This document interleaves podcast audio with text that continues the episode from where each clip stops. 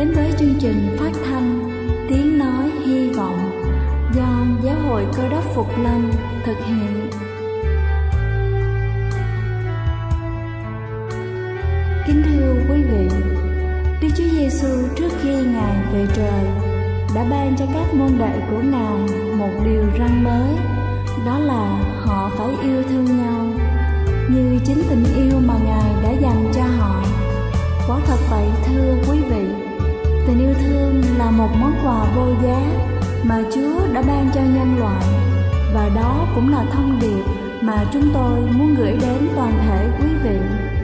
Nếu quý vị muốn tìm hiểu thêm về chương trình, về niềm tin hoặc muốn nghiên cứu về lời Chúa, xin quý vị gửi thư về chương trình phát thanh Tiếng Nói Hy Vọng, địa chỉ 224 Văn Đăng Lưu, phường 3, quận Phú Nhuận, thành phố Hồ Chí Minh hoặc gửi email cho chúng tôi theo địa chỉ tiếng nói hy vọng amos@gmail.com.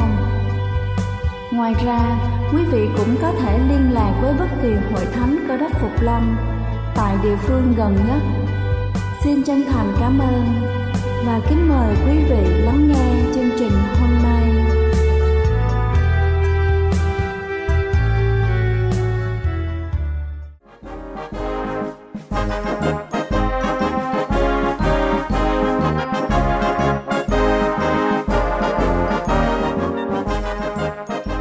Chào quý vị khán giả thân mến, cầu xin Chúa luôn ban cho quý vị sức khỏe thật dồi dào. Kính thưa quý vị, thịt đỏ bao gồm các loại thịt như là thịt bò, thịt cừu, thịt bê, thịt vịt. Cơ thể của chúng ta cấu tạo để sẵn sàng xử lý các loại thịt, nhưng rất tiếc là các loại thịt mà chúng ta ăn hôm nay rất khác các loại thịt mà ông cha ta đã từng ăn. Những loại động vật được tiêm hóc môn và kháng sinh có hại có thể là lý do khiến cho chúng ta phải cân nhắc khi sử dụng thịt và sau đây là những lý do chúng ta nên suy nghĩ khi sử dụng thịt đỏ. Đầu tiên đó chính là thịt đỏ chứa nhiều chất béo bão hòa. Thịt đỏ nói chung chứa nhiều chất béo bão hòa và nó làm tăng nguy cơ mắc bệnh tim mạch. Thứ hai đó chính là thịt đỏ làm tăng hàm lượng cholesterol. Thịt đỏ chứa acetat và những chất này khi được sử dụng sẽ làm gia tăng hàm lượng cholesterol trong cơ thể. Vì vậy, thịt đỏ không tốt cho sức khỏe. Thứ ba đó chính là dẫn tới ung thư đại tràng. Thịt đỏ chứa các hợp chất ung thư, nó giàu hàm lượng protein và cần nhiều thời gian hơn để tiêu hóa. Điều này cho phép các hợp chất chống ung thư gây tổn thương thành ruột và đây là bước đầu tiên dẫn đến ung thư đại tràng. Thứ tư đó chính là thịt đỏ gây béo phì. Thịt đỏ chứa nhiều chất béo, calo và các chất béo bão hòa, nó dẫn tới tăng cân và béo phì. Thứ năm đó chính là gây tiểu đường. Thịt đỏ làm tăng nguy cơ phát triển tiểu đường tiếp 2 do chứa hàm lượng cao chất béo bão hòa. Nó cũng làm tăng sức đề kháng insulin trong cơ thể và khiến cho cơ thể khó điều chỉnh đường huyết. Thứ sáu đó chính là ảnh hưởng hệ tiêu hóa. Vì cần nhiều thời gian để tiêu hóa thịt đỏ trong đường tiêu hóa do hàm lượng protein của nó cao, thịt đỏ bị phân hủy trong đường tiêu hóa. Điều này dẫn tới sự sản sinh các độc tố gây hại và các amin tiêu diệt các vi khuẩn lành mạnh trong đường ruột. Nó dẫn tới những vấn đề sức khỏe nghiêm trọng như là hội chứng viêm ruột, táo bón, co rút, trĩ và nhiều các vấn đề khác. Thứ bảy đó chính là ảnh hưởng tới hóc môn. Hóc môn được tiêm vào cơ thể để đẩy nhanh tốc độ tăng trưởng và sinh sản có thể gây ra rối loạn trong cơ thể. Nó dẫn tới mất cân bằng hóc môn và một số tình trạng sức khỏe như là dậy thì sớm ở trẻ em. Thứ tám đó chính là dẫn tới bệnh Alzheimer. Thịt đỏ chứa nhiều chất sắt có liên quan tới bệnh Parkinson và Alzheimer. Dư thừa sắt có thể còn thúc đẩy phản ứng của gốc tự do gây hại và căng thẳng, oxy hóa. Thứ chín đó chính là tạo ra các bệnh tự miễn. Hệ miễn dịch bảo vệ cơ thể chống lại tất cả các bệnh và nhiễm trùng. Vì protein động vật tương tự như của người dần dần cơ thể không thể nhận biết được giữa protein cơ thể và của động vật. Một số bệnh tự miễn là viêm khớp dạng thấp, lupus, sơ cứng rải rác. Kính thưa quý vị, cuối cùng đó chính là thịt đỏ sẽ gây viêm khớp. Thịt đỏ chứa purin dẫn đến hàm lượng cao axit uric trong cơ thể. Điều này làm tăng nguy cơ bệnh gút và viêm khớp. Chúng cũng có thể dẫn tới viêm khớp thái hóa và các rối loạn mô mềm khác. Đây là chương trình phát thanh tiếng nói hy vọng do Giáo hội Cơ đốc Phục Lâm thực hiện. Nếu quý vị muốn tìm hiểu về chương trình hay muốn nghiên cứu thêm về lời Chúa, xin quý vị gửi thư về chương trình phát thanh tiếng nói hy vọng địa chỉ 224 Phan Đăng Lưu, phường 3, quận Phú Nhuận, thành phố Hồ Chí Minh hoặc gửi email cho chúng tôi theo địa chỉ tiếng nói hy vọng amoc.gmail.com Ngoài ra, quý vị cũng có thể liên lạc với bất kỳ hội thánh cơ đốc Phục Lâm tại địa phương gần nhất. Xin chân thành cảm ơn và kính mời quý vị tiếp tục lắng nghe chương trình hôm nay. Xin thân ái kính chào toàn thể quý ông bà anh chị em. David đã được tất cả mọi người trong Israel biết đến ông bắt đầu bởi một cuộc chiến. Cuộc chiến với tên khổng lồ Goliath. Và suốt những ngày tháng sau đó thì cuộc đời của David là hết cuộc chiến này tới cuộc chiến khác. Ông ta đã đương đầu với người Philippines, người Amalek, người Moab, người Edom, người Syria, tất cả những dân tộc xung quanh, những dân tộc đã từng có một thời muốn hãm đánh dân sự của Đức Chúa Trời thì giờ đây dưới sự lãnh đạo của David ông ta đã chinh phạt và đã đem lại công lý cho dân sự của Đức Chúa Trời. Giờ đây thì Kinh Thánh viết lại trong sách 2 Samuel đoạn 18 một trong những cuộc chiến khác mà David đã phải đương đầu.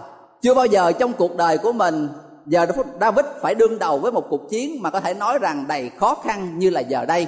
Một phần vì ông ta đã tuổi già, sức yếu thậm chí trước khi ra trận dân sự đã nói với david rằng thôi vua ơi lần này xin nhà vua đừng ra nữa biết đâu chừng lỡ có mệnh hệ gì ngoài chiến trận thì dân sự của đức chúa trời như không còn ai để dẫn dắt. Nhưng điều quan trọng hơn và david đã thấy khó khăn trong cuộc chiến lần này, không phải chỉ vì ông tuổi già sức yếu, mà lần này ông ta phải chiến đấu chống lại con trai của mình. Chúng ta biết được rằng david có một người con tên là absalom. Và theo như kinh thánh miêu tả thì Absalom là một người với cái diện mạo hết sức là xinh đẹp, một trong những cái niềm ước mơ của các cô gái thời bấy giờ. Bất chấp cái vẻ bên ngoài rất xinh đẹp như vậy, ông ta đã tạo phản và chính ông ta đã khiến cho David cũng như toàn bộ triều đình đã phải chạy trốn đã phải tìm cái cách để mà cứu sinh mạng của mình và sau nhiều lần giằng co thì cuối cùng cả hai bên quyết định sẽ một lần sống mái ra ngoài nơi chiến trận để đem lại sự bình yên cho đất nước cho dân sự của Đức Chúa Trời. Chúng ta nghe ở trong sách 2 Samuel đoạn 18 câu số 5 Sách 2 Samuel đoạn 18 câu số 5 Vua David truyền lệnh này cho Joab, Abisai và Itai mà rằng Hãy vì cớ ta dông cho Absalom trai trẻ Đây là ba tướng lĩnh mà David đã phó toàn bộ đạo binh của mình chia ra làm ba Để đối diện lại cái thế trận đang rất mạnh của Absalom Nhưng mà điều cuối cùng ông ta dặn rằng cho dù làm gì đi chăng nữa Thì đừng quên hãy vì cớ ta mà tha thứ cho đứa con trai bội nghịch tên là Absalom kia. Đây là một trong những chương kinh thánh viết về sự cao đẹp, về tình yêu thương và sự tha thứ của cái tình phụ mẫu. Đối với tất cả mọi người như thế nào đi chăng nữa, trong đôi mắt của David thì Absalom vẫn là đứa con trai yêu dấu của ông. Có câu chuyện kể về một ông lão một ngày kia bước vào một cái cửa hàng điện thoại. Người khách hàng lớn tuổi này móc ra một chiếc điện thoại còn rất mới và đưa cho những người trong cửa hàng đó và nhờ sửa dòng sau khi họ mở ra, họ coi, họ kiểm tra thì họ nói với ông ta rằng thật ra cái điện thoại vẫn còn tốt, không có bị hư gì hết. Và sau khi đã cảm ơn những người trong cửa hàng, ông ta đã bước ra và lẩm bẩm những cái chữ trong miệng mà như là một cái vết dao. Nó làm cho những người còn lại trong cửa hàng, họ cứ suy nghĩ mãi về câu nói của ông ta. Đó chính là nếu mà điện thoại không có cái gì hư, sao cả mấy tháng nay không thấy đứa con nào gọi hết? Ông ta có đinh ninh rằng sở dĩ không có ai gọi điện thoại, không có đứa con nào gọi điện thoại cho mình bởi vì có cái gì đó không ổn trong cái điện thoại này nhưng thật ra, nếu mà biết được rằng mọi thứ đều tốt như vậy, thì cái câu hỏi ngược lại là tại sao không có một cái sự liên lạc nào từ những đứa con của mình?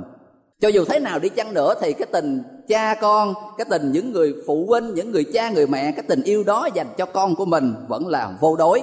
Đó chính là tại sao mà rất là nhiều lần trong kinh thánh khi nói về tình cảm, tình thương mà đức chúa trời dành cho con cái loài người tội nhân này kinh thánh thường hay mượn cái hình ảnh tình yêu của người cha, cái hình ảnh tình yêu của người mẹ, để một phần nào đó lột tả cái tình yêu mà đức chúa trời dành cho con cái loài người của chúng ta. Nếu quý ông chị em được ở trong sách 2 Samuel đoạn 18 mình đã đọc cái phần còn lại của câu chuyện, cái cuộc chiến đó đã diễn ra trong một chiều. Phe của bên David, ba cái người tướng lĩnh đã nhanh chóng sớm giành được thế trận và họ đã làm cho phe của Absalom nó bỏ chạy. Riêng bản thân của Absalom thì trong một cái sự hoảng hốt bỏ chạy như vậy ông ta đã bị vướng vào một cái cành cây bởi vì cái mái tóc dài của mình.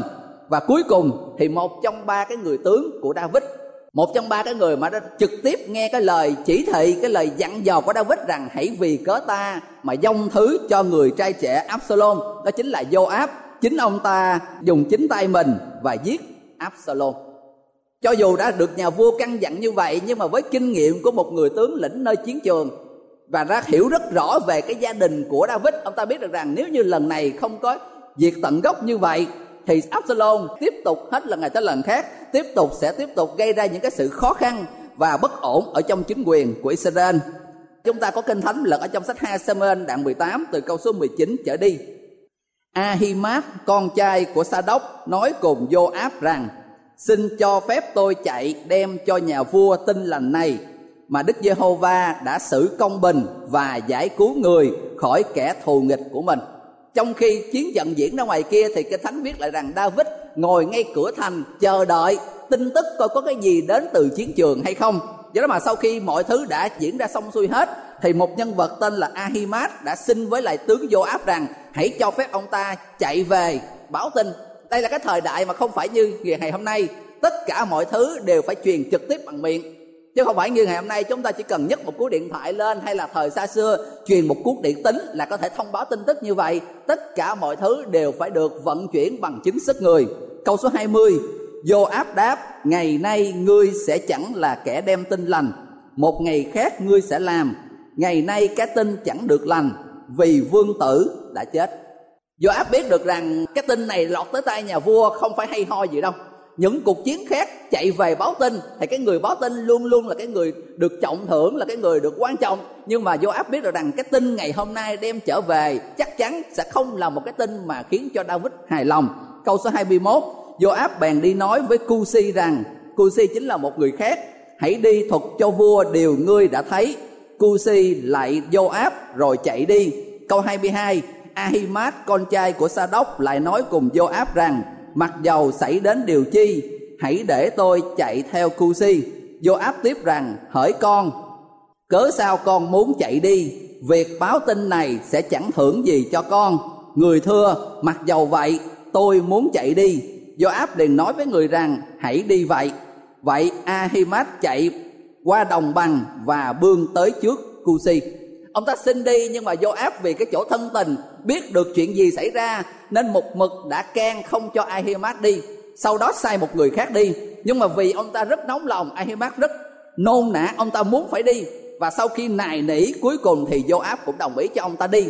Tuy rằng xuất phát sau nhưng mà Ahimaaz đã nhanh chóng chạy vượt qua được người kia và băng về đích trước. Có nghĩa là ông ta là người đầu tiên đem tin lành. Câu số 24 David ngồi giữa hai cửa thành còn quân canh trèo lên đỉnh lầu cửa thành, ở trên vách tường, ngước mắt lên. Nhìn thấy có một người chạy đến, quân canh la lên và tâu cho vua biết. Vua nói, nếu hắn đến một mình, chắc đem tin lành. Người chạy mãi và đi đến gần. Đoạn quân canh thấy một người khác cũng chạy, bèn la lên với người giữ cửa mà rằng, kìa, có một người chạy đến. Vua nói, hắn cũng đem tin lành. Câu 27 quân canh tiếp tôi thấy người chạy đầu dạng giống Ahimat con trai của Sa đốc vua nói ấy là một người tử tế, người chắc đem tin lành. Chúng ta có thể hiểu được một phần nào tâm trạng của David ở giờ phút này.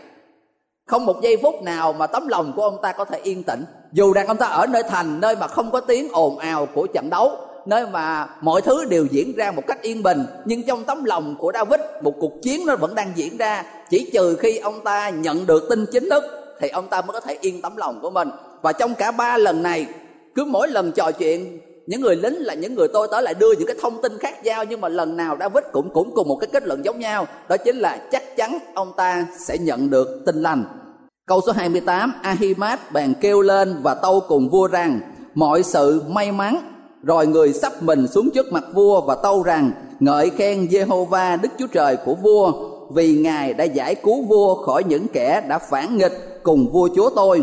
Câu 29 Nhưng vua hỏi rằng, chàng Absalom, trai trẻ, được bình an vô sự chăng?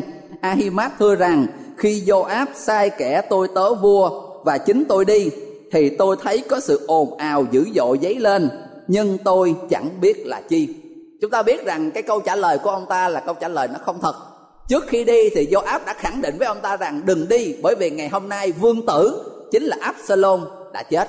Nếu mà đem cái tin đó về thì không có hay ho gì đâu. Và nhưng mà vì ông ta khăng khăng đòi đi và giống lúc này khi nhìn thấy được cái tâm trạng của David, khi thấy được cái sự kỳ vọng quá cao của David như vậy, do đó mà ông ta một chút nào đó lo lắng cho thân phận của mình, ông ta đã nói tránh câu chuyện đi để không dám đối diện trực tiếp với lại câu chuyện.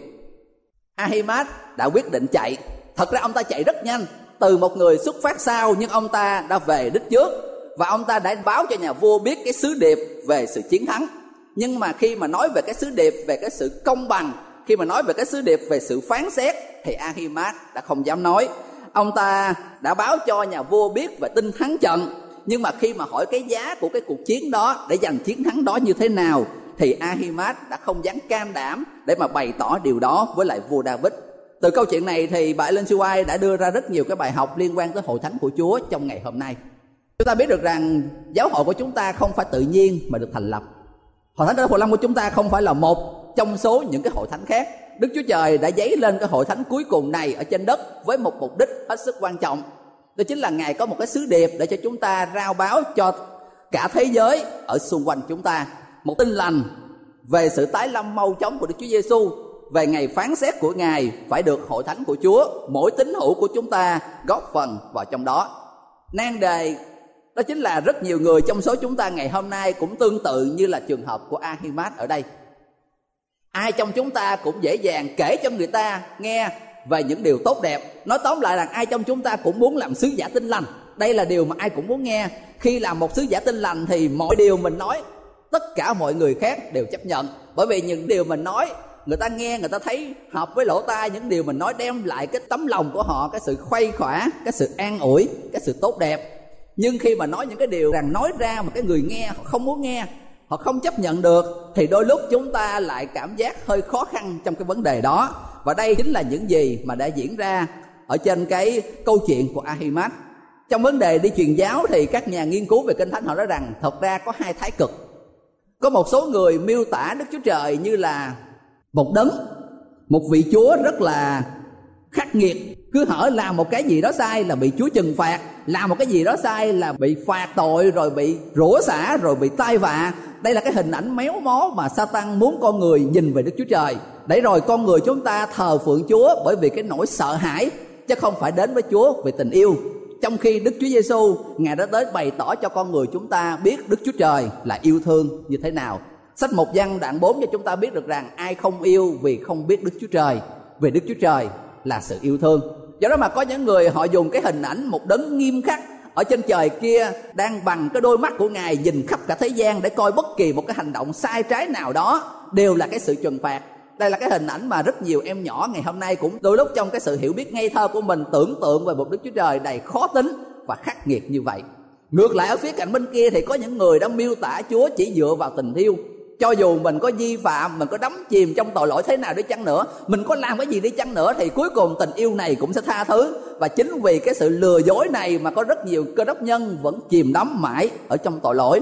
Thật ra kinh thánh nó miêu tả về một đức chúa trời cân bằng hơn như vậy. Bất kỳ một cái thái cực nào chúng ta chọn cũng đều ảnh hưởng tới trước tiên là tới đời sống tâm linh của chúng ta, và sau đó ảnh hưởng tới công việc truyền giáo của chúng ta. Sách Nahum đoạn 1 câu số 3 Vị tiên tri trong thời kỳ cựu ước đã cho chúng ta biết được rằng Đức Giê-hô-va chậm giận và có quyền lớn Nhưng Ngài không cầm kẻ mắc tội là vô tội. Trong đây câu Thánh cho biết rằng Chúa yêu thương, Chúa nhân từ, Ngài chậm giận Ngài có thể kiên nhẫn, Ngài có thể chờ đợi. Chúng ta làm một điều sai, hai điều sai, năm điều sai, mười điều sai Sự kiên nhẫn của Chúa vẫn chờ đợi, vẫn tha thứ Vẫn cho chúng ta thêm cơ hội. Nhưng cái vế sau thì na hôm đã khẳng định rằng Mặc dù vậy cũng đừng có lạm dụng cái sự chậm giận của ngài. Đừng tưởng rằng cái sự chậm giận của ngài có nghĩa rằng ngài không hành động. Đừng tưởng rằng khi mà đức chúa trời không có đưa ra cái sự phán xét liền, có nghĩa rằng công lý sẽ không được thực thi. Ở trong đây ghi, ngài chậm giận, nhưng ngài chẳng cầm kẻ mắc tội là vô tội bao giờ. Trong những cuộc truyền giáo của sứ đồ Phaolô thì ông ta đã đi khắp nơi và gặp gỡ rất nhiều người. Có những người thì sứ đồ Phaolô đã chủ động tới để mà gặp gỡ họ, để đem tin lành ông ta đi từ thành này qua thành kia, và khi gặp bất kỳ người nào, ông ta cũng đều rao giảng cho họ biết, để mà họ ăn năn, họ xưng tội, họ quay trở về, để từ đó họ tìm được cái sự cứu rỗi của mình nhưng mà có những trường hợp thì ngoài ý muốn, có những đối tượng mà ông ta không muốn gặp, không dự định là gặp, vì cái dòng đời đẩy đưa, ông ta cũng có cơ hội để gặp gỡ những người như vậy và làm chứng cho họ nghe về Chúa. Ở trong sách công vụ các sứ đồ đoạn 24 có kể về Phaolô tại trước mặt Felix. Trong một lần kia thì sứ đồ Phaolô bị tố cáo bị chính những người Juda là những người đồng công của ông ta đã tố cáo và đã dẫn giải tới. Khi mà nghe biết được rằng Phaolô chính là một người có quốc tịch La Mã, chính vì lý do đó mà họ đã sai gửi Phaolô tới trước mặt quan tổng đốc Felix để ông ta là người xét xử. Ông Felix này thì bản thân ông ta là người Roma, nhưng mà ông ta lại có một người vợ là cái người Juda và thông qua cái người vợ Juda này thì Felix đã có đôi lần nghe nói về Chúa đã có đôi lần nghe nói về tình yêu thương và chương trình cứu rỗi của ngài. Đây là cái cơ hội mà gặp một trong những cái nhà truyền giáo vĩ đại mà ông ta đã từng nghe nói tới. Do đó mà Felix đã cho người vời sứ đồ Phaolô tới. Trong sách công vụ các sứ đồ đoạn 24 câu số 22 Felix vẫn biết rõ ràng về đạo người nói đó, nên giảng việc kiện ra mà rằng, khi nào quan quản cơ ly xa xuống, ta sẽ xét việc này. Câu 23 đoạn người truyền cho thầy đội giữ Phaolô nhưng phải cho người được thông thả có kẻ nào thuộc về người đến hầu việc thì đừng cấm câu 24 là câu quan trọng xin quý ông bà chị em lưu ý qua mấy ngày sau Felix với vợ mình là Derusi người Juda đến rồi sai Phaolô và nghe người nói về đức tin trong Đức Chúa Giêsu Christ. Ông ta cho mời Phaolô tới cùng với người vợ Juda của mình. Hãy kể cho chúng tôi nghe về đức tin ở trong Đức Chúa Giêsu là như thế nào. Và khi mà Phaolô bắt đầu kể về tình yêu thương, về sự tha thứ, về tất cả mọi điều, Felix đã nghe những điều này mà ông ta cảm thấy tâm hồn mình đầy sự cảm hứng. Và câu số 25, nhưng khi Phaolô nói về sự công bình, sự tiết độ và sự phán xét ngày sau thì Felix run sợ và nói rằng bây giờ ngươi hãy lui đợi khi nào ta rảnh sẽ gọi lại Felix tượng trưng cho một cái phần đông những người trên thế giới chúng ta ngày hôm nay chỉ muốn nghe những điều mà tấm lòng chúng ta muốn nghe chỉ muốn nghe những điều mà nó phù hợp với cuộc đời của mình nhưng khi mà nói về sự công bình, quan trọng hơn hết là khi nói về sự phán xét. Khi mà chính tội lỗi của mỗi người chúng ta được nêu ra, thì ông ta đại diện cho cái tập thể không bao giờ muốn nghe. Và một trong những cái lời đau buồn nhất ở trong kinh thánh, đó chính là, bây giờ hãy lui ra, đợi khi nào ta rảnh, sẽ gọi lại. Các nhà nghiên cứu kinh thánh đã cố tìm đọc cái phần còn lại của sách công vụ các sứ đồ thậm chí họ đã đọc rất kỹ các thư tín sau đó của Phaolô để tìm coi có một manh mối nhỏ nào đó nói về việc mà Felix đã cho người gọi Phaolô lại để tiếp tục câu chuyện còn gian dở hay không. Nhưng bất chấp những nỗ lực của các nhà thần đạo, họ không tìm thấy bất kỳ một cái manh mối nào. Đây là cái cơ hội duy nhất mà Felix đã được đối diện với là ánh sáng và lẽ thật. Nhưng ông ta đã từ chối cái cơ hội của mình. Sứ đồ Phaolô là một tấm gương cho chúng ta thấy về cái việc mà một sứ điệp phải được rao báo như thế nào. Ông ta nói những gì? Đây là cái phần mà tất cả mọi người đều muốn nghe. Nhưng ngược lại, ông ta cũng nói về cái sự phán xét, về cái sự công bình, nơi mà rất nhiều người đã ngại ngùng, không dám nói đến. Bà Lan Chua đã nhắc nhở rằng đây cũng chính là điều mà mỗi cơ đốc nhân chúng ta cần phải lưu ý. Trong sứ điệp của chúng ta, rao báo với tất cả những người khác cũng phải có cái sự cân bằng tương tự như vậy. Sách văn đoạn 3 câu 16 một câu kinh thánh mà người ta nói rằng quan trọng nhất trong toàn bộ quyển kinh thánh mà kể cả khi cái quyển kinh thánh của chúng ta có bị mất đi, nếu chỉ còn lại một câu này duy nhất thôi, cũng đủ đem lại cho con người chúng ta sự cứu rỗi vì Đức Chúa Trời yêu thương thế gian đến nỗi đã ban con một của Ngài, hầu cho hệ ai tin con ấy không bị hư mất mà được sự sống đời đời. Rất nhiều người chỉ diễn câu kinh thánh này về một cái tình yêu thương bao la, vô đối của Đức Chúa Trời, đã sẵn sàng hy sinh tất cả mọi thứ để đem lại sự cứu rỗi cho con người của chúng ta. Cái sự giải nghĩa đó là đúng. Đúng câu kinh thánh này nói về tình yêu thương vô đối của Đức Chúa Trời nhưng ở phía bên cạnh kia thì tác giả cũng nhắc nhở với chúng ta rằng đừng quên rằng để cứu con người tội lỗi của chúng ta thiên đàng đã phải trả một cái giá quan trọng như thế nào. Và chính vì thiên đàng đã phải trả một cái giá quan trọng như vậy, đến nỗi con độc sanh của đức chúa trời đã phải chết thế vì chúng ta. Do đó mà chúng ta không thể nào mà nói rằng tôi được cứu và lại cứ chìm đắm mãi ở trong tội lỗi nữa. Ở trong cái bức thư của sứ đồ Führer gửi cho các hội thánh, xin quý bạn chị em lật ở trong sách hai Führer đoạn 1 câu số 5 cho tới câu số 8 các nhà nghiên cứu kinh thánh họ nói rằng đây là cái bậc thang đức tin của mỗi người chúng ta chúng ta bắt đầu từ một cái điểm mình tưởng tượng mình bước một cái nơi nào đó cao hơn. Chúng ta bắt đầu từng cái bậc thang thấp nhất. Nhưng mà chúng ta sẽ không bao giờ tới đích nếu chúng ta cứ ở mãi một cái vị trí đó được. Có thể là ngày đầu tiên chúng ta tìm biết được tới chúa, đức tin của chúng ta còn đơn sơ, chúng ta còn có nhiều điều mình không biết. Nhưng không thể nào mà một cái thời gian dài chúng ta ở trong chúa mà chúng ta cứ giữ mãi cái đức tin mình nó đơn sơ như thế được. Kinh thánh muốn chúng ta ngày qua ngày phải càng lớn mạnh hơn ở trong chúa. Sách 2 phi đoạn 1 câu số 5 vậy nên về phần anh em, phải gắn hết sức, thêm cho đức tin mình sự nhân đức, thêm cho nhân đức sự học thức, thêm cho học thức sự tiết độ, thêm cho tiết độ sự nhịn nhục, thêm cho nhịn nhục sự tinh kính, thêm cho tinh kính tình yêu thương anh em, thêm cho tình yêu thương anh em lòng yêu mến. Vì nếu các điều đó có đủ trong anh em và đầy dẫy nữa, thì ắt chẳng để cho anh em ở dưng hoặc không kết quả trong sự nhận biết Đức Chúa Giêsu Christ chúng ta đâu. Sứ đồ phi đã bắt đầu từ cái bậc thấp nhất ở trong cuộc đời của mình. Ông ta tưởng rằng ba năm rưỡi mình theo Chúa là quá đầy đủ, nhưng chỉ một giây phút sơ hở, phi chính là người đã chối Chúa mặc dù ông ta đã được cảnh báo. Nhưng từ cái hành động đau buồn đó, từ cái kinh nghiệm đau thương đó, phi đã quay đầu lại và dần dần ông ta từng bước từng bước một bước lên ở trong nấc thang đức tin của mình khi viết sách hai phi đây là những cái năm tháng cuối cùng của cuộc đời. Phi viết lại từ chính kinh nghiệm của mình. Để rồi từ đó, ông ta chia sẻ bí quyết mà mỗi cơ đốc nhân có thể tăng trưởng ở trong đời sống đức tin.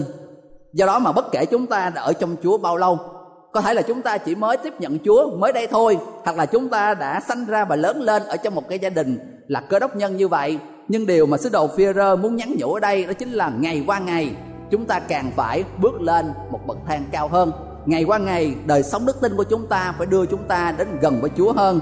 Và điều cuối cùng, đó chính là trong cái sứ điệp mà chúng ta rao báo với tất cả mọi người, chúng ta phải nói cho mọi người biết về tin mừng, đó chính là tình yêu thương của Chúa. Nhưng ở phía bên kia, chúng ta cũng phải nói cho họ biết về một ngày phán xét trọng đại mà tất cả mọi người chúng ta đều phải ứng hầu trước tòa án của Đức Chúa Trời và tôi mong ước rằng khi mà mỗi người chúng ta thực hiện kiên trì và gắn hết sức trong cái bậc thang đức tin của mình, khi mà chúng ta cứ hết thêm cái này, thêm cái khác ở trong đời sống tâm linh của chúng ta, thì cho dù trong cái ngày phán xét đáng sợ nhất có thể đối với những người khác, tất cả mọi người chúng ta sẽ được nghe những cái lời khen ngợi từ chính Đức Chúa Giêsu đó chính là hỡi đầy tớ, ngay lành và trung tính kia, ngươi đã trung tính trong việc nhỏ, hãy đến hưởng lấy ơn phước hưởng lấy nước mà ta đã sắm sẵn cho các ngươi.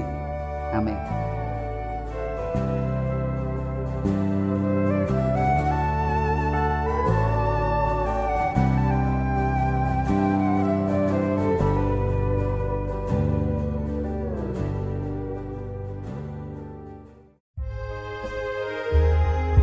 Đây là chương trình phát thanh Tiếng Nói Hy Vọng do Giáo hội Cơ đốc Phục Lâm thực hiện nếu quý vị muốn tìm hiểu về chương trình hay muốn nghiên cứu thêm về lời Chúa, xin mời quý vị gửi thư về chương trình phát thanh Tiếng Nói Hy Vọng, địa chỉ 224 Văn Đăng Lưu, phường 3, quận Phú Nhuận, thành phố Hồ Chí Minh hoặc gửi email cho chúng tôi theo địa chỉ tiếng nói hy vọng gmail.com Ngoài ra, quý vị cũng có thể liên lạc với bất kỳ hội thánh cơ đốc phục lâm tại địa phương gần nhất. Xin chân thành cảm ơn và hẹn gặp lại quý vị trong chương trình lần sau.